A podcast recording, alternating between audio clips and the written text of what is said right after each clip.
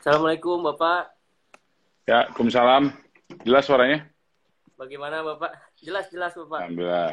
Suara Baik, saya baik. juga jelas ya Bapak. Bisa didengar dengan baik. Halo Bapak, bisa dengar suara ya. saya?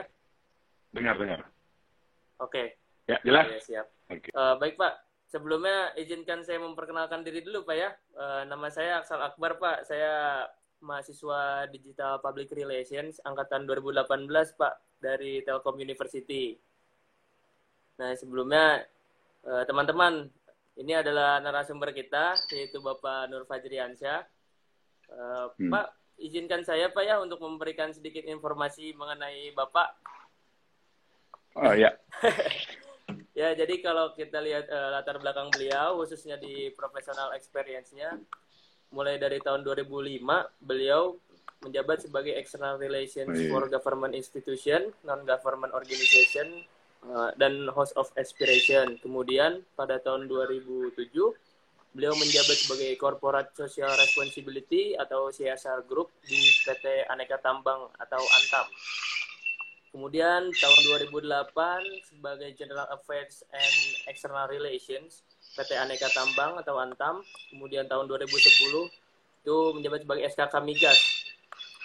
Dan pada tahun 2014 beliau menjabat sebagai Audit Komite PT Hotel Indonesia Network dan 2014 juga menjabat sebagai Komisioner PT Hotel Indonesia Network dan pada tahun 2016 beliau menjabat sebagai komisioner PT Dharma Niaga Putra Steel. Dan pada tahun 2020 beliau menjabat sebagai presiden komisioner PT Pos Properti Indonesia. Kemudian pada tahun 2015 beliau menjabat sebagai Director of Corporate Resources PT PPI dan Chief Financial Officer PT PPI. Kemudian pada tahun 2017 beliau beliau menjabat sebagai Director of Strategic Relation and Institutional Corporation PT Pos Indonesia. Kemudian pada tahun 2020 beliau menjabat sebagai Director of Strategic Portfolio and IT eh, PT Pos Indonesia dan sekarang ini baru saja dipromosikan Bapak ya menjadi eh, Director di kelembagaan PT PNM Bapak ya Permodalan Iya. Nasional Madani Ya, Baik, Alhamdulillah. selamat Bapak ya. Sebelumnya saya mengucapkan selamat kepada Bapak. Alhamdulillah. Kemudian latar belakang organisasinya mulai dari tahun 2008 sampai 2010 beliau menjabat sebagai founder of Lisuma atau Lingkar Studi Mahasiswa Universitas Indonesia. Kemudian tahun 2010 sampai 2013 beliau menjabat sebagai ketua umum PBHMI. Begitu Tum ya. Hmm. Kemudian tahun 2014 sampai 2019 beliau menjabat sebagai DPD Sekretari, Sekretari Jenderal MPN Pemuda Pancasila 2015 sampai 2020 beliau menjabat sebagai Vice Chairman Kadin Jawa Timur. Dan kemudian sekarang ini dari mulai tahun 2008 sampai 2021 eh, Bapak menjabat sebagai Ketua Umum DPP KNPI Pak ya atau eh, Iya. Komite Nasional Pemuda Indonesia. Begitu Pak. Eh, salam kenal Bapak sebelumnya teman-teman. Beliau adalah Bapak Nur Fajriansyah yang kita tahu latar belakang beliau sangat sekali sangat banyak sekali gitu Pak ya, mulai dari profesional experience-nya, kemudian eh, organizational experience-nya gitu Pak. Jadi Pak, pada kesempatan kali ini sebelumnya saya ingin mengucapkan terima kasih kepada Bapak untuk sudah hadir gitu Pak ya menemani teman-teman mahasiswa kita sharing-sharing bareng Pak ke depan nih Pak. Em, sekarang boleh kita langsung masuk ke pembahasan Pak ya untuk mempersingkat waktu.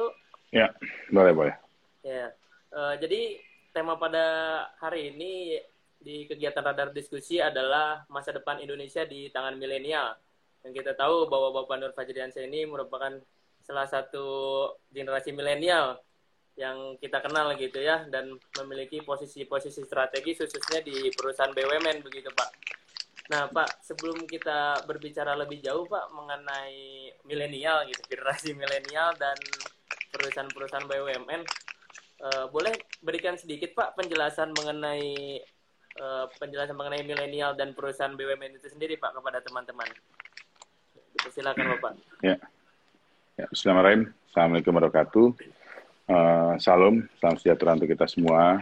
Om Swastiastu, Namo Buddhaya, salam kebajikan. Nah, yang terhormat, ini MC-nya apa tadi hostnya siapa namanya nih? Aksal, Bapak.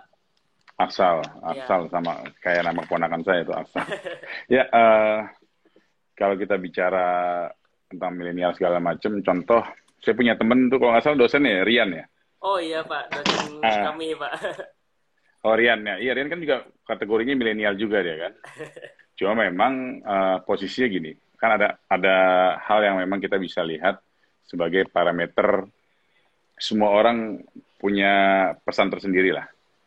Jadi saya milenial ini kan cuma bicara anak muda dari periode waktu jenjang 80-an ke hingga ke tahun 2000-an. Nah, kalau kawan-kawan lihat sebenarnya milenial cuma definisi, tapi yang kategori klaster bahasanya umumnya adalah anak muda. Karena tidak ada dikatakan sumpah milenial kan zaman dulu. Yang ada sumpah pemuda. Milenial cuma cuman uh, penamaan saja dari sebuah definisi. Tapi saya lebih suka yang menggunakan kata anak muda atau kata hal yang kita bilang bahwa anak muda itu semua punya kesempatan. Tapi bagaimana mereka memanfaatkan peluangnya, yang berpikir bahwa orang lulus kuliah, terus dia kerja, terus dikatakan bahwa dia seorang profesional muda. Betul. Tapi parameter yang harus digambarkan adalah seberapa banyak mereka itu selama mereka kuliah, bersilaturahmi atau berinteraksi apa enggak Terus ketika mereka bekerja, mereka bisa melihat peluang atau tidak. Peluang itu bukan artinya uh, lo kerja, eh, lo masuk kerja, terus lo berbuat sesuatu, terus cari muka sama atasan, terus naik pangkat. Enggak, enggak seperti itu. Karena yang jelas orang akan lihat kompetensi kita, akan lihat uh, apa yang kita miliki dari segi keilmuan. Jadi yang penting mas, kalau saya lihat. Kalau definisi milenial sih semua orang pasti tahu lah, itu cuma periode waktu aja. Nah, ada baby boomers, ada Gen X, Gen Y, Gen Z, dan sebagainya. Oke, begitu ya teman-teman. Jadi milenials itu hanya sebuah definisi saja begitu Pak ya. Dan dengan klaster ya. Dengan klaster saja. Nah hmm. kemudian Pak, kalau kita lihat kan latar belakang Bapak e, bergulat di perusahaan-perusahaan BUMN ya, e, didominasi hmm. dengan perusahaan-perusahaan BUMN dan memiliki posisi strategis juga di sana. Nah kira-kira bisa hmm. berikan sedikit gambaran nggak Pak mengenai perusahaan BUMN sendiri kepada teman-teman mahasiswa ini? Semua orang kalau kuliah kan pasti uh, niat kuliah pertama adalah biar bisa kerja di tempat yang lebih baik. Atau biasanya orang-orang yang uh, mungkin mempunyai kemampuan terbatas, dia ingin mengangkat derajat keluarganya karena lebih baik. Jadi kuliah, IP bagus, terus dia bekerja. Kalau saya dulu kayak gitu, cita-cita saya dulu masuk kuliah, waktu kita masuk UI, saya masuk UI pertama kali, saya bilang, ah, gue kayaknya kuliah yang pinter-pinter, biar dapat beasiswa, terus kerja. Tapi kenyataannya kita harus ber berinteraksi, bersilaturahmi, dari kita IP kita cuma, biasanya ada IP 3 terus turun tiba-tiba menjadi IP di bawah 3. Nah, kalau di BUMN ini sih nggak jauh beda lah ya. Pasti kan kawan yang apa nih Hima Digital Public Relation, Telkom, ya, Public Relation. Ya. Pasti semuanya kuliah pertama pengen jadi pengusaha atau jadi pegawai PNS atau jadi pegawai Telkom khususnya kan karena kalian kuliah di Telkom ya. berasumsi kerja di Telkom pasti kan. Pasti itu umumnya kalau di survei, tapi atau perusahaan telekomunikasi lah, nggak hanya di Telkom.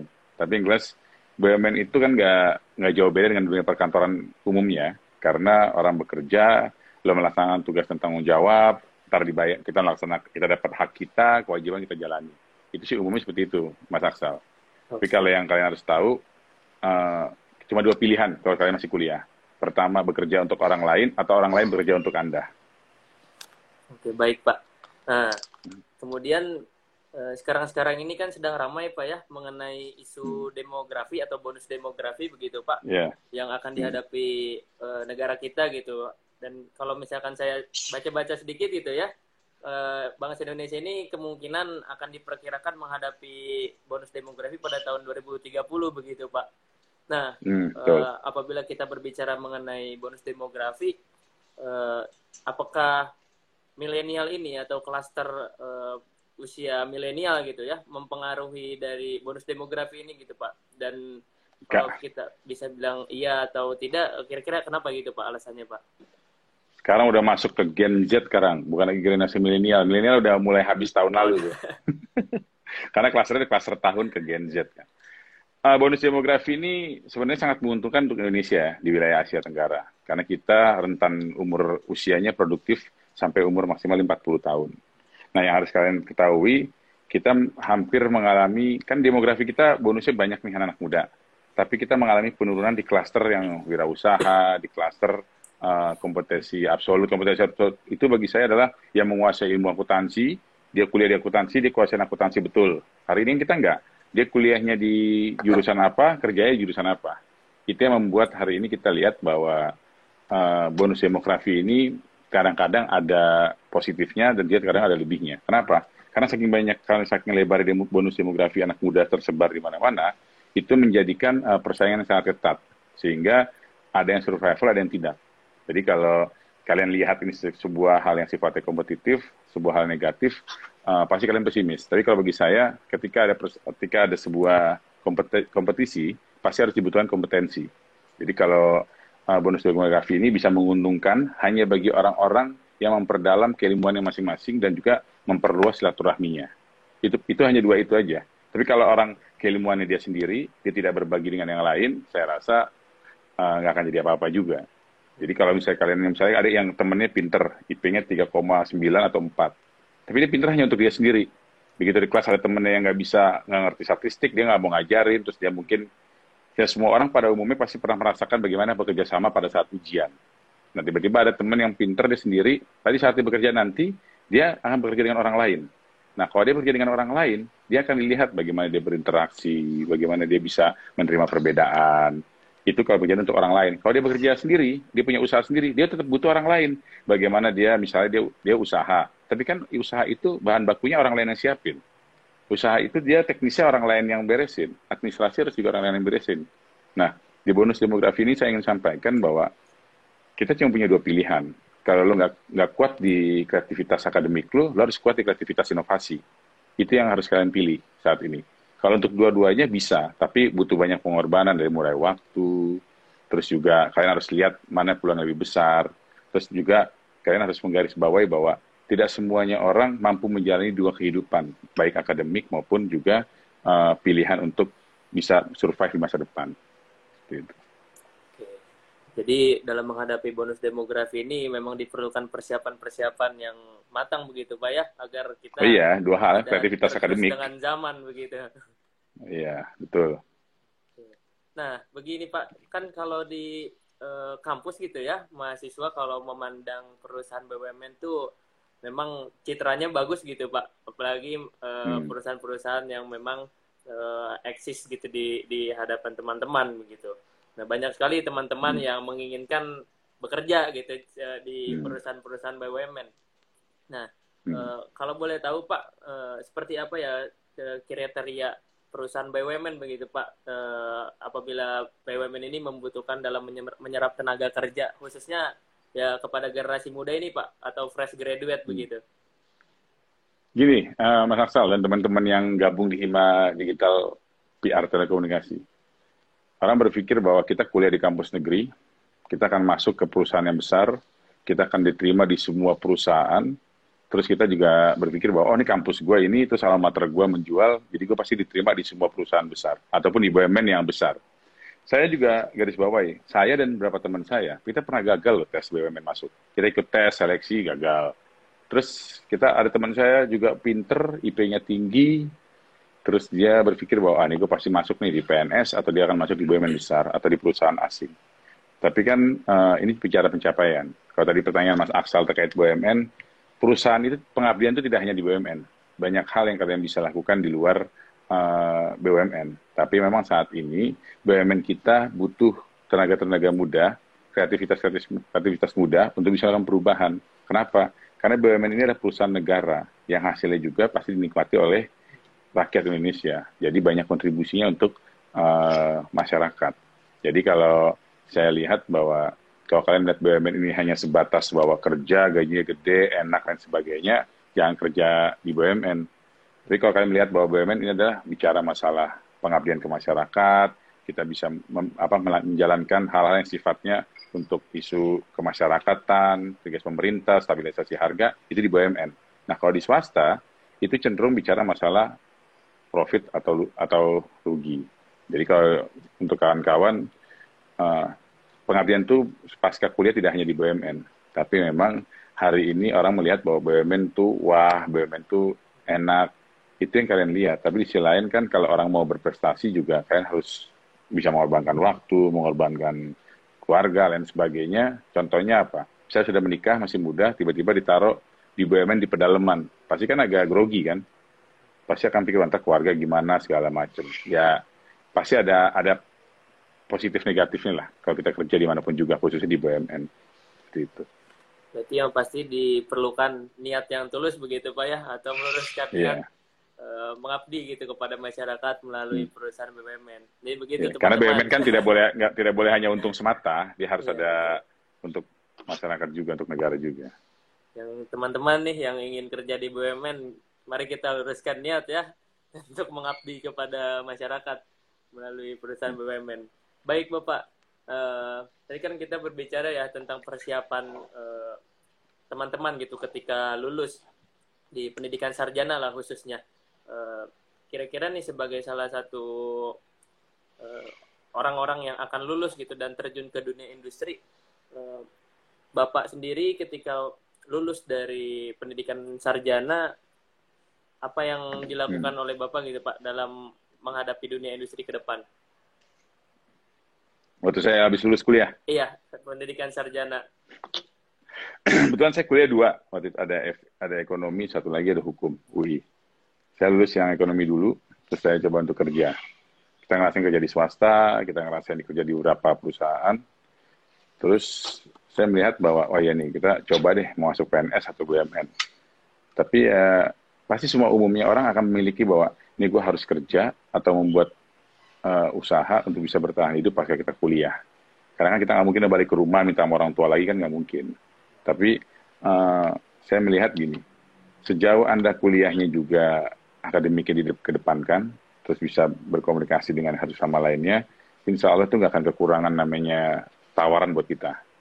Tapi kalau kalian buang waktunya dia terlalu banyak, terus akademiknya tidak ada urus, itu akan menjadi sebuah bahasanya kalau kita bilang uh, apa ya pengangguran apa bahasanya kalau kemarin kalau teman-teman saya kuliah tuh cerita tuh ada mahasiswa paling lama, mahasiswa status alumni, itu kan tuh udah udah ceng-cengan kita dulu. Tapi kalau kita bagi kita banyak juga yang orang berpikir bahwa oh ini gue backgroundnya organisasi, oh ini gue backgroundnya kampus alamater. Padahal tuh nggak begitu. Semua orang harus paham bahwa masing-masing orang punya prioritas. Jadi kalau Anda begitu mau lulus kuliah, perbanyak yang namanya kursus, perbanyak pilihan untuk menggali potensi yang ada. Itu. Begitu teman-teman, Bapak Nur hmm. ini berarti uh, setelah lulus di pendidikan sarjana, beliau meningkatkan kualitas kompetensinya gitu untuk bisa uh, aktif di uh, dunia profesional begitu Pak ya. Yeah. Kemudian uh, tadi kita berbicara lagi nih soal demografi Pak, bonus demografi. Nah, uh, bonus demografi ini juga bisa menjadi Eh, titik terang gitu ya bagi bangsa Indonesia dan juga bisa jadi sosok yang menakutkan juga bagi bangsa Indonesia hmm. apabila tidak ada persiapan yang matang dalam menghadapinya begitu. Nah, kalau hmm. kita bicara tentang eh, teman-teman atau generasi-generasi muda yang sekarang ini uh, mau tidak mau gitu Pak ya uh, siap menghadapi bonus demografi yang tadi kita sudah sebutkan, kira-kira persiapan konkret seperti apa begitu Pak yang bisa kita mulai dari sekarang gitu, mulai dari mahasiswa atau mulai dari fresh graduate begitu. Yang untuk menghadapi dunia nyata setelah kuliah ya? Iya, begitu Pak. Ikut organisasi profesi aja. Organisasi profesi itu yang sesuai keilmuan kalian.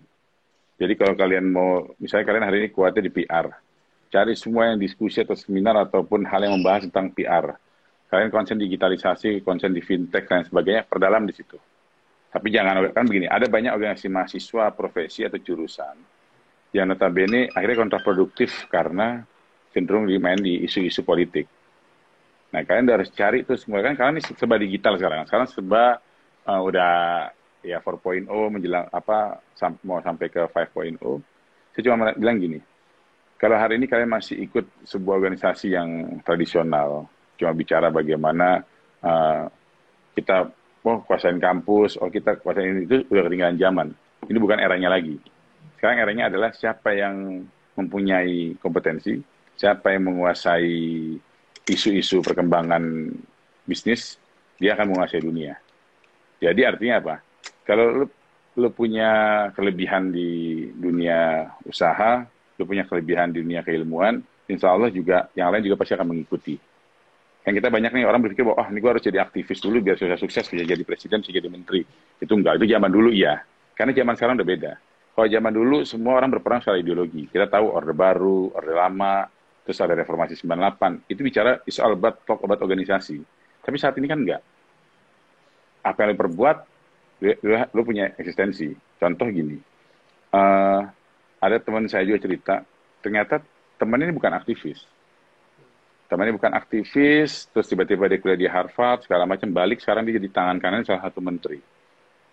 Dan dia sekarang ngatur semua aktivis. Jadi kalau aktivis mau ketemu menteri, dia yang ngatur. Padahal bukan aktivis dia. Dia cuma kuliahnya IP-nya 3,98, habis beasiswa dia di Harvard, dia terusin lagi sampai S3, dia pulang ke Indonesia, dan dia atur, atur aktivis. Jadi kalau kalian mau kuat secara hal, siapin diri sebelum masuk dunia nyata pasca kuliah, tadi perkuat kompetensi yang kalian miliki. Jangan terlena dengan mungkin ada namanya himpunan mahasiswa digital PR telekomunikasi ya.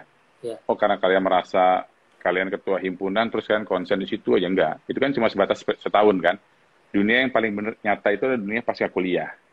Jadi sekarang zamannya bukan lagi bicara uh, harus berorganisasi gimana enggak. Sekarang berbicara bahwa lo kuasaan keilmuan lo, lo tahu potensinya bahwa lo bisa untuk membuat ini jadi sebuah bisnis, lo bisa lihat ini jadi sebuah platform, lo jalanin. Jadi udah lagi nggak nggak kayak dulu. Kalau dulu kan, kok kita nih demo A, gitu, isunya pemerintah, isunya ini segala macam itu udah udah bagi saya sih uh, itu nggak akan pernah bisa dihilangkan. Tapi era saat ini bukan lagi bicara tentang hal itu, tapi era saat ini adalah siapa yang berkontribusi, siapa yang mempunyai kelebihan dan siapa yang mempunyai uh, keahlian, dia insya Allah dia akan menguasai semua aspek yang ada.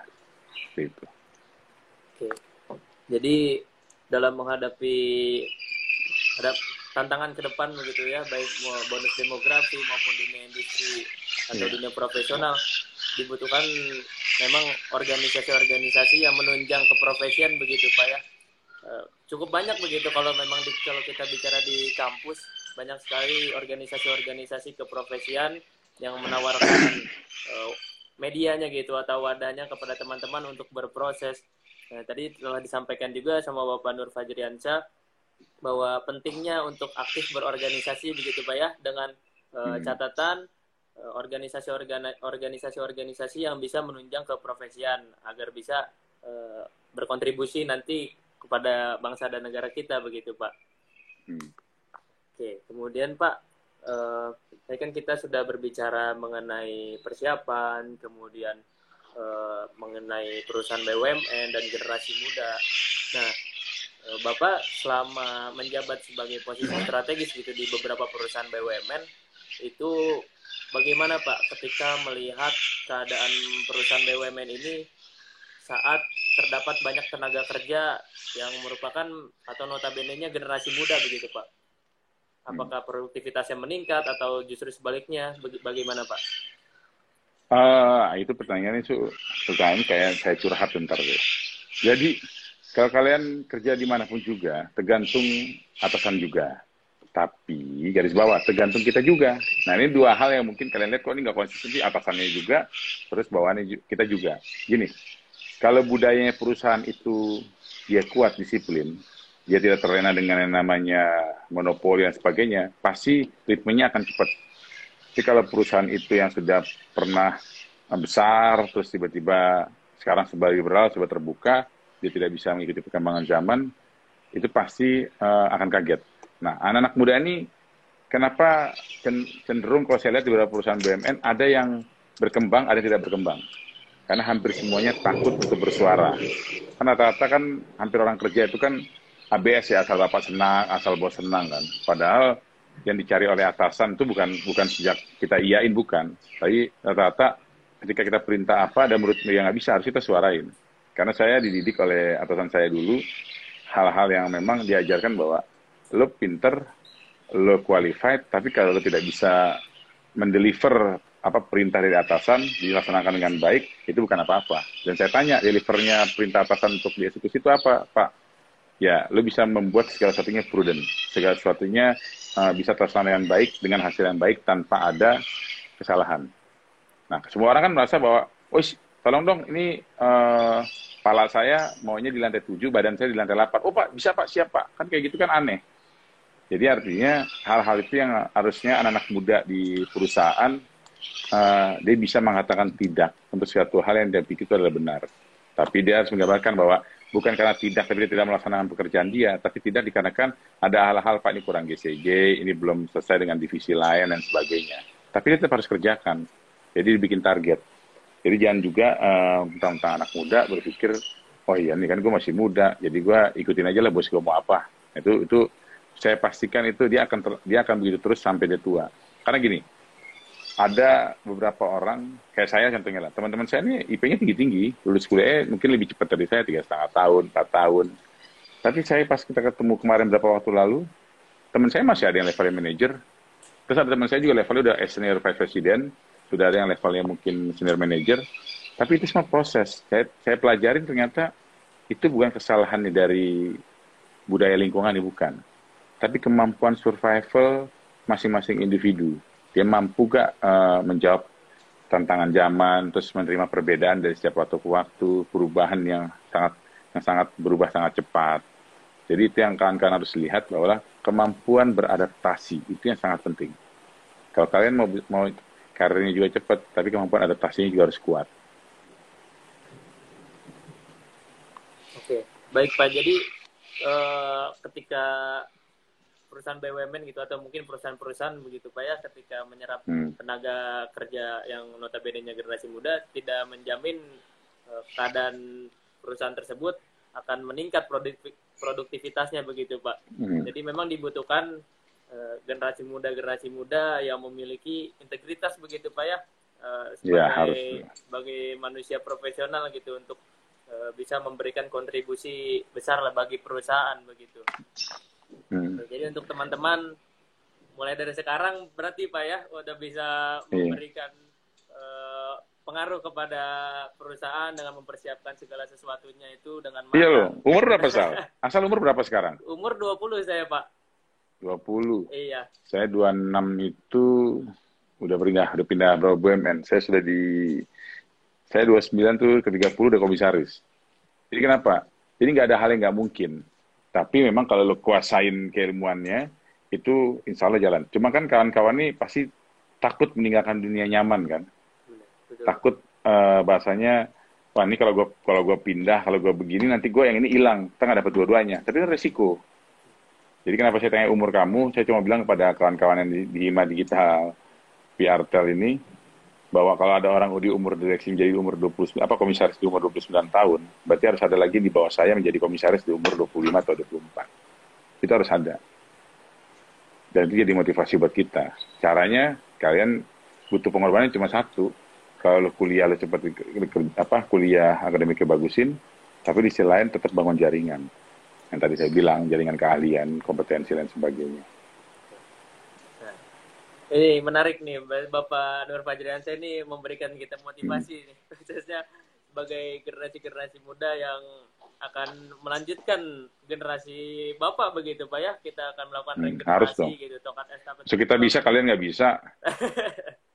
begitu iya. teman-teman. Yeah. Jadi ya ini salah satu tantangan juga sebenarnya yang ditawarkan dari Bapak Nur Fajriansyah apakah Eh, teman-teman uh, nih termasuk saya juga bisa uh, mendapatkan atau berada di posisi-posisi yang strategis gitu uh, dengan didasari dengan kompetensi yang mumpuni ya dengan begitu Pak. Hmm. Uh, Oke okay. kemudian Pak ke pertanyaan selanjutnya uh, sebenarnya tadi kita udah banyak berbincang begitu Pak dan sekarang ini uh, kita punya dua sesi Pak jadi kita tadi tanya-tanya sama Bapak melalui himpunan mahasiswa digital PR, kemudian nanti kita berikan kesempatan kepada teman-teman yang ingin bertanya langsung kepada Bapak begitu. Nah, sebelum kita lanjut ke sesi yang kedua, eh, boleh berikan sedikit Pak wejangan kepada generasi muda begitu yang sedang mengenyam pendidikan studi khususnya di perguruan tinggi eh, ataupun yang sekarang eh, baru saja lulus atau sedang fresh graduate begitu Pak. Kalau masih kuliah, saatnya era sekarang bukan lagi era organisasi massa atau organisasi yang tidak jelas arahnya. Saatnya kalian konsen di organisasi yang memang sesuai core-nya. Misalnya ya organisasi mahasiswa digital ya konsen di entah di asosiasi digital kah, atau di asosiasi PR, atau ada pelatihan, konsen di situ aja. Karena udah lagi kalian nggak usah pikir ngomong, oh iya konsen gerakan mahasiswa. Itu saya rasa perlu untuk untuk sekedar tahu. Tapi untuk didalami jangan. Saat ini eranya sudah beda. Kita buktinya kan kita ngomongnya udah, udah melalui virtual. Kalau sekarang masih ada demo di lapangan dengan masa ribuan segala macam, itu mungkin masih cara lama. Tapi cara sekarang kan tidak perlu. Udah cukup nyampaikan di di apa sosial media dan sebagainya, orang juga akan tahu. Kenapa saya sampaikan ini bahwa adik-adik jangan juga terkena euforia bahwa organisasi kita nih Hima Digital PRTL ini melahirkan direktur, apa Hima kita Hima Hima Digital ini melahirkan rektor. Itu mereka. Harusnya kalian udah bicara bahwa Hima Digital PRTL ini pada saat ini melahirkan mahasiswa-mahasiswa berprestasi. Dan hari ini mereka punya scholarship, mereka bisa ngajar di usia muda, mereka dikontrak kerja di perusahaan yang wah. Ya artinya apa? Pada saat kalian kuliah, pergunakanlah diri kalian untuk memilih organisasi yang memang produktif untuk tujuan kalian. Jadi bukan lagi bicara bahwa, oh ini organisasinya besar, kita ikut ya. Enggak. Sekarang konsen di organisasi keilmuan, itu aja satu. Terus untuk yang baru lulus, dan saya gini, saya juga pernah ngerasain lulus kuliah nyari kerja susah. Saya juga pernah ngerasain magang magang di kantor, kita pagi berangkat magang, terus cuma disuruh bikin kopi sama bos saya, udah pernah. Dan itu itu proses yang harus kita lalui. Jadi bukan berarti ujuk-ujuk kita udah nggak pernah kerja. Tapi kalau kalian pernah ngerasain kerja kantor, pagi, terus sore, administrasi, dan sebagainya, kalian sudah punya satu langkah besar untuk menerima perbedaan itu masih banyak-banyak langkah kan. Tapi langkah pertama adalah kalian bersedia disuruh orang, bersedia menerima perintah orang, dan bersedia menjalankan perintah atasan. Itu kan itu suatu proses yang kalian harus lalui. Karena waktu mahasiswa kan saya enak kita kita aja kan, mau bangun jam berapa kayak mau ngajain tugas bisa besok, bisa entar, nganter cewek dulu, nganter pacar dulu, atau ketemu cowok dulu. Itu kan rata-rata begitu. Nah, kalau dunia kerja, ketika biasa lo jam 8 pagi lo anter lo punya pacar, tiba-tiba lo kerja, dia udah nggak bisa dianterin lagi Lalu namanya skala prioritas. Jadi untuk kawan-kawan yang hari ini uh, sudah lulus kuliah, saran saya sudah mulai membuat skala prioritas. Karena dunia mahasiswa dengan dunia nyata pasca lulus itu berbeda jauh banget. Gitu. Jadi nih buat teman-teman yang masih kuliah, gitu, yang masih punya kesempatan banyak untuk menempa diri atau mengaktualisasikan dirinya, uh, mulailah untuk belajar aktif di organisasi yang memang bisa menunjang keprofesian teman-teman begitu Pak ya. Dan hmm. harus pandai-pandai juga berarti memilah organisasi secara objektif oh, iya. begitu asal a, a, agar tidak terjadinya ya terjadi hal-hal yang tidak diinginkan begitu Pak ya terbawa suasana, iya. terbawa euforia dan sebagainya. Nah, kemudian oh, iya. uh, untuk teman-teman yang uh, baru lulus ini kepada kakak-kakak begitu.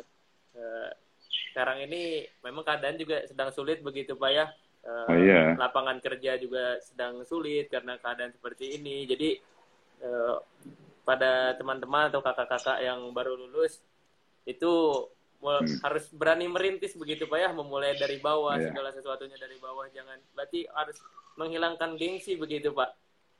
Iya. Ada nggak suka suka, suka gengsi begitu ya kalau misalkan di, diposisikan di tempat yang tidak diinginkan gitu khawatirnya ada uh, intervensi dari teman-teman eh, teman-teman atau lingkungan dan sebagainya begitu. Nah, jadi pesan dari Bapak ini Pak Nur Fajriansyah hilangkanlah dulu gengsinya begitu Pak ya karena untuk mencapai sesuatu yang tinggi kan harus dimulai dari bawah juga begitu Pak. Oh iya, yang penting kerja nyata jangan banyak. Nyata. Itu betul sekali. Oke, kepada teman-teman jadi saat ini telah memasuki sesi kedua yang di mana teman-teman dipersilakan untuk memberikan pertanyaan kepada Bapak Nur Fajriansyah dan akan dijawab hmm. langsung oleh Bapak. Jadi bisa langsung saja hmm. sampaikan di kolom komentar begitu.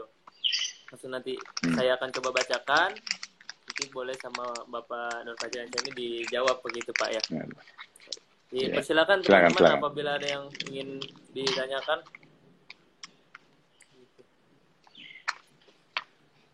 Um, oh, nanya. Masih malu-malu kayaknya deh Pak. Atau bingung kali mau, mau nanya apa teman-teman ini. Pak, ini aja Sal. Apa tuh Pak? Sekarang kan di era digital ini semua orang berbicara work from home kan. Pak. Nah, sekarang kan dibutuh terobosan baru. Nah, kalau saran saya buat kawan-kawan di Hima Digital PR Telekom ini, lakukan sebuah terobosan yang bisa kalian tunjukkan misalnya uh, lu bisa membuat peluang kerja untuk orang-orang yang memang hari ini terdampak. Itu kan ada efeknya kan. Nah, saran saya jangan semua melihat bahwa abis itu kan kuliah di Telkom pasti kerjanya pengen di BUMN telekomunikasi pasti dong. Kan image-nya itu kan. Nah, tapi kalau sekarang hari ini tidak berbuat, lo bikin tiba-tiba bikin aplikasi kayak bikin startup, itu kan juga sebuah terobosan yang bagus. Jadi bikin startup tuh nggak harus lo nunggu kuliah. Jadi sekarang lo bisa mulai. Caranya startup gimana? Hari ini kan kampus di Telkom itu sekarang kalau kuliah pakai apa? Zoom.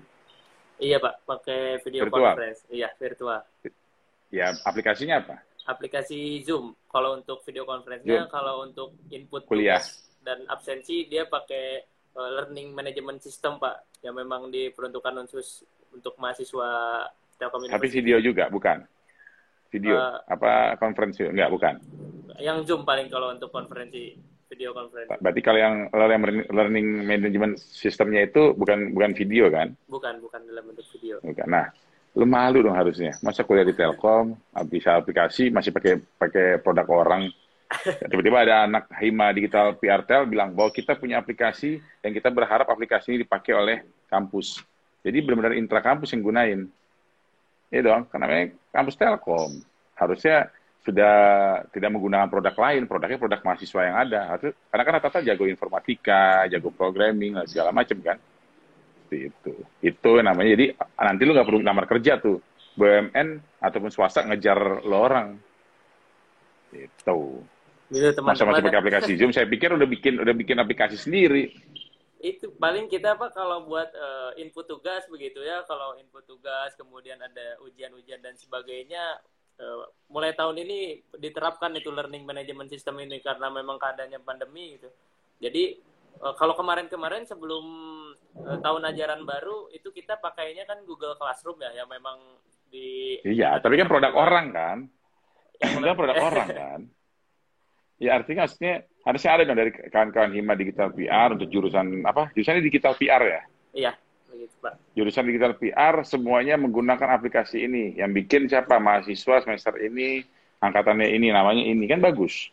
Atau Himanya ngeluarin aplikasi tersebut bahwa kita Hima Digital meminta kepada pihak fakultas jurusan menggunakan aplikasi ini. Itu kan bagus. Jadi artinya, lu yang tim yang bikin itu aplikasi, misalnya tim kecilnya berapa orang, itu nggak perlu lagi nama kerja tuh, dicari pas itu. Dicari sama startup, dicari sama perusahaan software, dan sebagainya. Betul nggak? Betul, Pak. Coba dong cek deh sejarah Zoom dibuat bagaimana, sejarahnya Facebook gimana, kan kalian tahu. Iya. Tambah kalian di kuliah, di, di tempat yang notabene dari jam ke jam, detik ke detik bicara masalah digitalisasi Ya dong. Masa kalah sama anak-anak gamer sih yang tiba-tiba dari gamer dia jadi publisher terus dia dapat duit, betul gak? Betul, Pak. Kan gamer itu kan dia bayar terus ikut lomba menang. Begitu dia nabung-nabung dia jadi publisher untuk suatu game tertentu. Duit kan? Itu, itu contoh aja bagi saya. Maksud saya, saya pikir saya ngomong sama kawan-kawan Hima Digital PR Telekomunikasi sudah punya aplikasi sendiri. Oh iya Pak, kita pakai aplikasi sendiri. Mantep tuh harusnya. Oke, ini mungkin note ya buat uh, teman-teman semua himpunan mahasiswa digital PR. Setelah ini kita akan membahas apa yang disampaikan sama Bapak Nur Fajriansyah. Mungkin ini ke depannya akan menjadi terobosan baru begitu Pak ya? Harus dong. Mudah-mudahan menginspirasi lah. Amin, amin. Oke. Okay. ya, baik Pak. Oke, teman-teman, ada yang ingin ditanyakan kepada Bapak Nur Fajriansyah? Boleh langsung uh, memberikan pertanyaan di kolom komentar nanti akan saya bacakan untuk disampaikan kepada Bapak. Apa pun mengenai uh, milenial atau generasi-generasi muda terus uh, tantangan zaman begitu atau digital digitalisasi yang lain-lain boleh dipersilakan.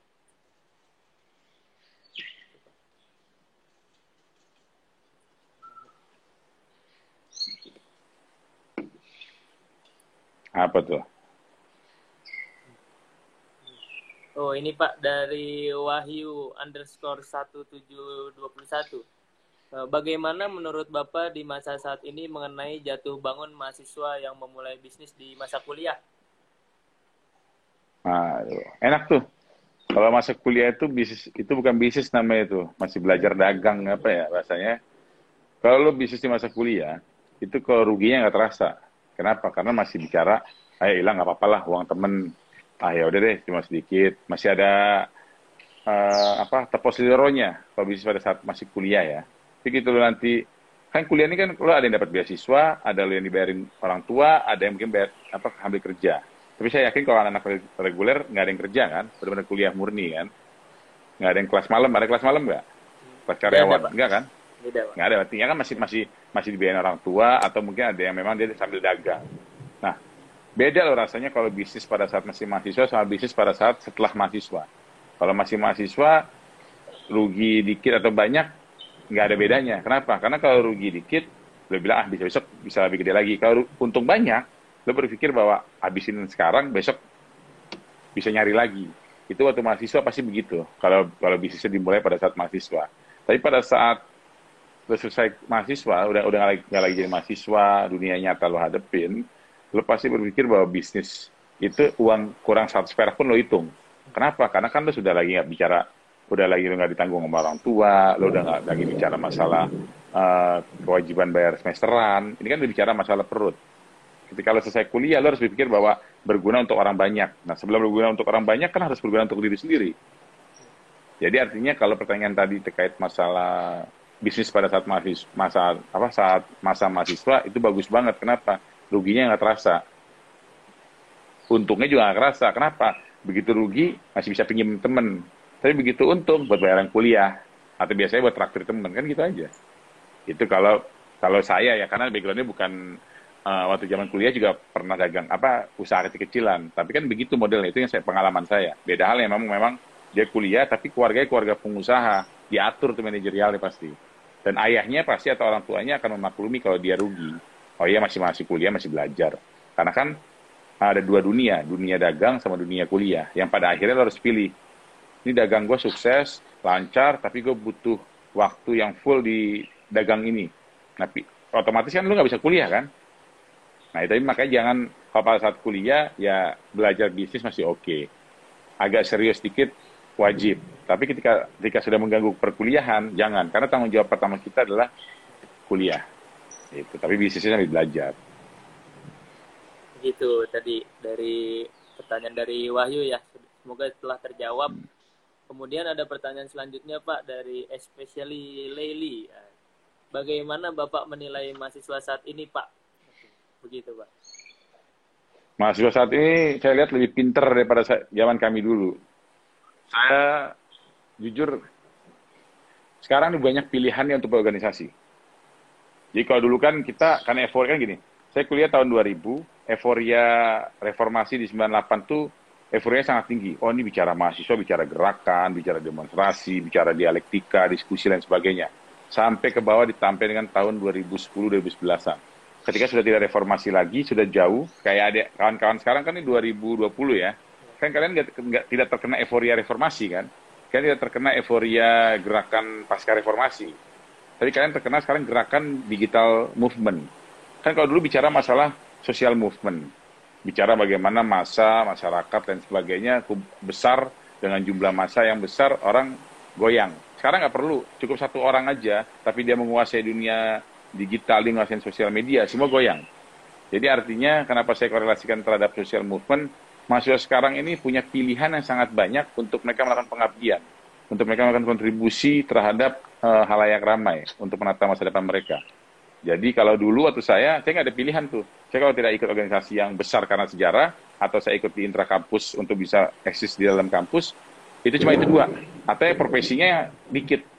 Karena saya background saya hukum, ini saya ikut dulu permahi, mahasiswa hukum Indonesia itu. Nah kalau sekarang kan nggak ada, tiba-tiba ada uh, asosiasi uh, pemuda hukum yang konsen tiba-tiba mereka kuat eksis di dunia maya, eksis di internasional uh, institusi atau lain sebagainya. Jadi mahasiswa sekarang sih banyak opsional untuk mereka berkontribusi. Kalau zaman kami dulu tidak. Itu tahun 2000-an sampai tahun 2000, ya saya rasa sih dicapai dengan 2010-an lah. Selesai kemarin 2011 sampai 2020, kawan-kawan sudah punya pilihan untuk tidak lagi melihat uh, kan sejarah kan. Ada yang organisasi besar karena sejarah organisasi yang besar karena buat sejarah. Nah hari ini kawan-kawan mahasiswa diberikan dihadapi oleh dihadapkan oleh pilihan memilih organisasi yang membuat sejarah. Apa? Ada yang digitalisasi, transformasi digital, isu uh, apa uh, digital movement dan sebagainya. Jadi itu artinya kawan kan mengalami sebuah pilihan yang sangat pas lah di arahnya. Baik, uh, semoga terjawab ya, uh, especially Leli. Kemudian, wah ini hmm. dosen saya Pak dan teman Bapak juga, Bapak Rian. Rian. Diana, ya. Uh, izin nanya tuh, apa yang harus dimiliki anak muda sekarang dalam menata karir ke depan? Hmm, banyak zikir, Yan. Kayak gitu loh. Kalau mata karir masa depan sekarang sih yang penting, kalau lo kerja, passion dunia kerja, bukan berarti lo mengorbankan dunia nyata yang ada. Jadi, lo kerja tapi lo harus punya usaha. Kenapa? Karena pekerjaan itu nggak selamanya kita akan bertahan. Ada masa pensiun, ada masa waktu di mana kita jenuh. Kan makanya kenapa orang pensiun umur 50 sekian, dia pensiun kan. Nah, begitu dia pensiun, dia mengalami post-power syndrome. Kenapa? Pada saat dia bekerja, dia punya waktu, dia punya, ya, Alhamdulillah ada pemasukan, yang pasti ya, kan ada fixed income. Fixed income ini gaji bulanan yang diterima. Nah, dia konsen cuma kerja doang. Dia cuma konsen punya rumah, punya mobil, anak kuliah, sekolah, cukup. Padahal dia lupa bahwa pada saat dia umur 50 sekian, dia harus pensiun tidak ada lagi itu namanya aktivitas dia ada pemasukan, tidak lagi namanya aktivitas yang fixed income dia dapat. Nah, kalau masih pada muda sekarang yang ada di perusahaan sudah mulai menata dunia uh, pasca Anda akan menghadapi umur 50. Jadi punya usaha dari sekarang dirintis tuh. Jadi tadi bahasanya kan ada usaha pada saat mahasiswa, ada usaha pada saat jadi staff. Karena ketika jadi bos nanti, kayak Rian misalnya Rian insya Allah jadi bos di perusahaannya di PT Pos Indonesia, jadi SPP atau jadi vice presiden. Nah, tiba-tiba dia tidak punya usaha apa-apa, tapi pas saat dia menjabat dia punya kekayaan yang ABCDFG. Ya orang pasti pertanyakan dong. Tapi kalau pada saat dia jadi staff, dia sudah mulai merintis usaha segala macam, memang dia secara jelas keuangannya segala macam, pada saat dia menjadi posisi tertinggi, dia akan memberikan contoh kepada anak buahnya. Saya betul, saya adalah karir profesional di perusahaan ini. Tapi di sisi lain, saya tetap menjaga stabilitas keharmonisan ekonomi saya dan keluarga saya apa saya punya usaha untuk orang banyak juga itu itu yang saya lihat bahwa penataan masa depan kalian yang anak muda pada saat jadi staff atau pada saat belum memegang posisi puncak perkuatlah dunia usaha kalian tapi bukan usaha yang quote and quote perusahaan dan perusahaan bukan. Tapi usaha yang memang uh, berkesinambungan. Entah lo punya konveksi di, di lain tempat lo punya usaha kuliner usaha apa itu yang memang akan menjaga kalian walaupun kalian sudah pensiun nanti. Karena saya sangat melihat banyak, kan ini ada BUMN saya ketujuh ini, keenam ketujuh BUMN saya, saya muter ke beberapa BUMN, hampir semua senior-senior itu pasca mereka selesai pensiun, mereka tidak punya hal lain selain mereka bekerja lagi ke mitranya perusahaan. Padahal kalau mereka pada saat mereka mereka punya fixed income, mereka disisikan untuk usaha, pasca pensiun mereka udah nggak kepusingan, ya usaha kan, itu. Baik Bapak Rian, hmm. sudah dijawab ya oleh Bapak Nur Fajriansyah. Kemudian ada pertanyaan selanjutnya Pak dari Abdul Jalil Zain. Izin bertanya Bang Fajrin mempertahankan eksistensi di dunia usaha begitu Pak. Hmm. Jangan pernah nyerah. Saya pernah rasain rugi kok, rasain rugi, terus ditipu orang, ditipu teman sendiri. Tapi itu kita nggak nggak udah udah nggak udah udah akhirnya kebal. Oh iyalah, konsekuensi lo berusaha ya lo harus fokus dengan segala pilihan. Kayak, kayak orang misalnya milih berkarir di BUMN, ya dia harus fokus tuh keilmuannya. Jadi kalau kayak usaha ini, lo jangan pernah kapok lah untuk rugi. Karena kalau takut rugi jangan usaha. Gitu. Jadi jangan menyerah terus ya, dan tetap konsisten. Hmm. Oke Pak, uh, sepertinya apakah ada yang ingin ditanyakan lagi? Cukup cukup. Teman-teman. Sepertinya sudah memasuki penghujung acara, Bapak ya. hmm. Untuk sesi pertanyaan saya cukupkan dan kepada Bapak Nur Fajriansyah, terima kasih banyak Pak telah bergabung bersama kami hmm. kepada teman-teman yeah. mahasiswa digital public relation. Semoga hmm. apa yang Bapak sampaikan bisa bermanfaat Pak bagi kita semua begitu Pak dan bisa mewujudkan yeah. uh, generasi muda ini bisa membangun bangsa kita begitu Pak. Hmm. Uh, saya mengucapkan terima kasih yang sebesar-besarnya mewakili teman-teman himpunan. Uh, mohon maaf Pak apabila memang uh, ada keterbatasan dan kekurangan dan sebagainya. Oke. Okay. Sering-sering sore aja. Semoga kita bisa ketemu ya Pak ya di lain waktu. Semoga saya baca berita nanti apa Hima Digital PRTel membuat aplikasi untuk jurusannya untuk okay. supaya kuliah virtual. Baik, baik. Saya baca berita itu. Saya tunggu beritanya itu. Oke. Baik, Pak. Ini teman-teman Hima Digital PR ini kita punya tantangan ya. Sepertinya harus kita cepat-cepat nih diskusikan. Bapak menunggu berita baik dari kita. Oke Pak terima kasih banyak Bapak oke, atas waktunya. Semoga sehat-sehat hmm. selalu Bapak ya. Salam kepada keluarga dan selamat ya. atas uh, pencapaian yang baru saja Bapak dapatkan saat ini. Ya. gitu, Pak. Dibantu Rian dibantu Rian. Didoain sama Rian. Oke. okay. Ya, Terima semuanya kasih, makasih ya. Ya, Assalamualaikum ya. warahmatullahi wabarakatuh, Bapak. Waalaikumsalam. Oke, teman-teman, alhamdulillah baru saja kita menyelesaikan uh, diskusi kita, diskusi singkat bersama Bapak um, Nur Fajriansyah. Semoga apa yang Bapak Nur Fajriansyah sampaikan bisa bermanfaat ya bagi kita semua dan bisa memberikan motivasi kepada kita bahwasanya kita sebagai mahasiswa ini hmm, perlu mendorong kompetensi kita untuk menjadi yang lebih baik dan matang gitu untuk menghadapi persoalan-persoalan atau tantangan-tantangan ke depan di zaman digital begitu. Apalagi eh, teman-teman sekarang ini kan akan menghadapi bonus demografi. Jadi perlu diketahui bahwa bonus demografi itu merupakan uh, usia produktif yang uh, dimiliki oleh sebuah negara dalam waktu-waktu tertentu begitu. Nah, jadi pada teman-teman semua. Terima kasih banyak telah hadir di kegiatan radar diskusi kali ini. Semoga teman-teman mendapatkan manfaatnya dan bisa mengamalkan apa yang telah disampaikan oleh Bapak Nur Fajriansyah. Saya Aksal Akbar sebagai moderator pamit undur diri. Sehat selalu teman-teman. Hima Digital PR, besar kita keluarga, bersama kita tumbuh, bersatu kita juara. Assalamualaikum warahmatullahi wabarakatuh kasih teman-teman